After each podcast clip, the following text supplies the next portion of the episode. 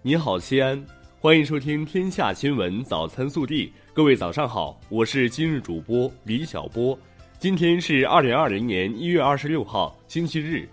首先来看今日要闻。一月二十五号，农历正月初一，中央政治局常委会研究疫情防控工作，专门听取新型冠状病毒感染的肺炎疫情防控工作汇报。对疫情防控，特别是患者治疗工作进行再研究、再部署、再动员。中共中央总书记习近平主持会议并发表重要讲话。会议决定，党中央成立应对疫情工作领导小组，在中央政治局常务委员会领导下开展工作。党中央向湖北等疫情严重地区派出指导组，推动有关地方全面加强防控一线工作。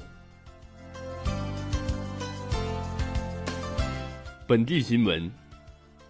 一月二十五号正月初一，我市召开联防联控指挥部调度工作视频会议，专题研究部署全市防控新型冠状病毒感染的肺炎疫情有关工作。省委常委、市委书记、市联防联控指挥部指挥长王浩主持并讲话。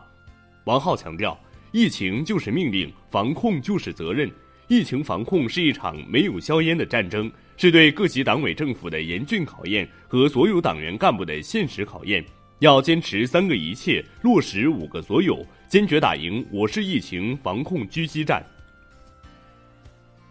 二十五号，记者从陕西卫健委获悉，根据陕西省突发公共卫生事件应急预案，结合陕西省当前新型冠状病毒感染的肺炎疫情防控形势，经省政府同意。决定启动突发公共卫生事件一级应急响应。二十五号上午，西安市执行一级响应，切实加大防控力度和切实加大救治力度，坚决遏制疫情蔓延。截止二十五号十二时，全市设立了三十六处医学观察点，共留置观察二百六十七人，加大筛查力度，与省上双向筛查，确诊后按程序向社会公布。记者一月二十五号获悉，为全面开展人员排查，我市对高发疫区进入西安人员先隔离再检查，地铁、公交、出租车每天两次消毒，对所有社区和村庄全面消毒。截至目前，我市在进入西安各路口设立检查点二十个，在长途客运站设立检查点七个，坚持二十四小时值守，确保一车不漏、一人不漏，每车消毒。在机场、火车站对进入西安的人员进行全面查验。一月二十五号，记者从市轨道集团获悉，西安地铁从一月二十五号起全面启动乘客进站测温工作，并在各车站设置临时隔离区，希望广大乘客主动配合。记者二十五号获悉，根据新型冠状病毒感染的肺炎疫情防控工作需要，结合春节期间旅客需求变化的实际情况。即日起，对机场巴士部分线路运行时刻做临时调整。为了严控新型冠状病毒感染的肺炎疫情扩散，一月二十六号起，城南客运站发往鄠邑区交代汤峪线路全部实行实名制管理。车站提醒各位旅客相互转告，乘车时请携带本人有效身份证件。解除实名制管理的时间另行通知。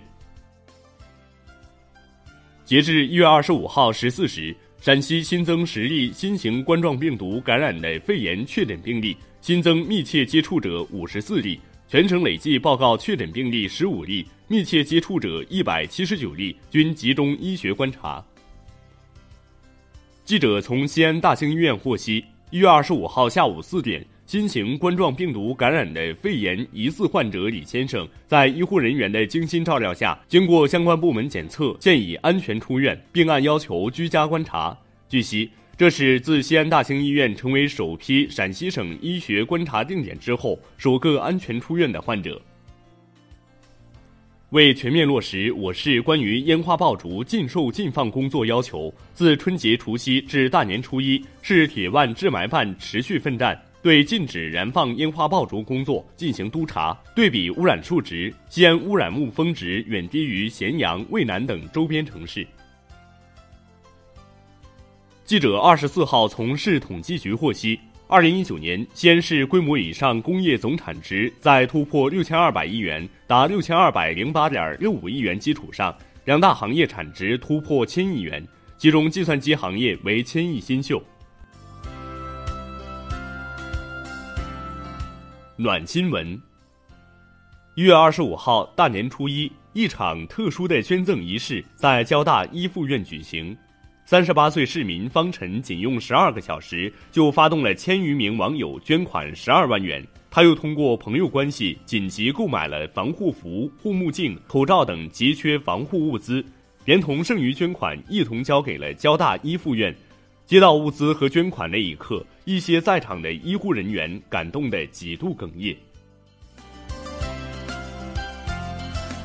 国内新闻，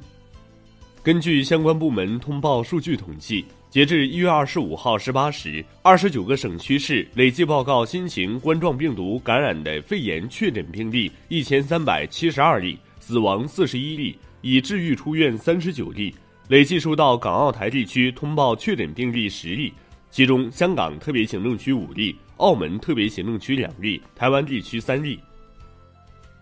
截至二十五号晚九时，浙江、广东、湖南、湖北、安徽、天津、北京、上海、重庆、四川、江西、云南、贵州、山东、福建、广西、河北、江苏、海南、新疆、河南。黑龙江、甘肃、辽宁、山西、陕西、青海、吉林、宁夏、内蒙古等地已启动重大突发公共卫生事件一级响应。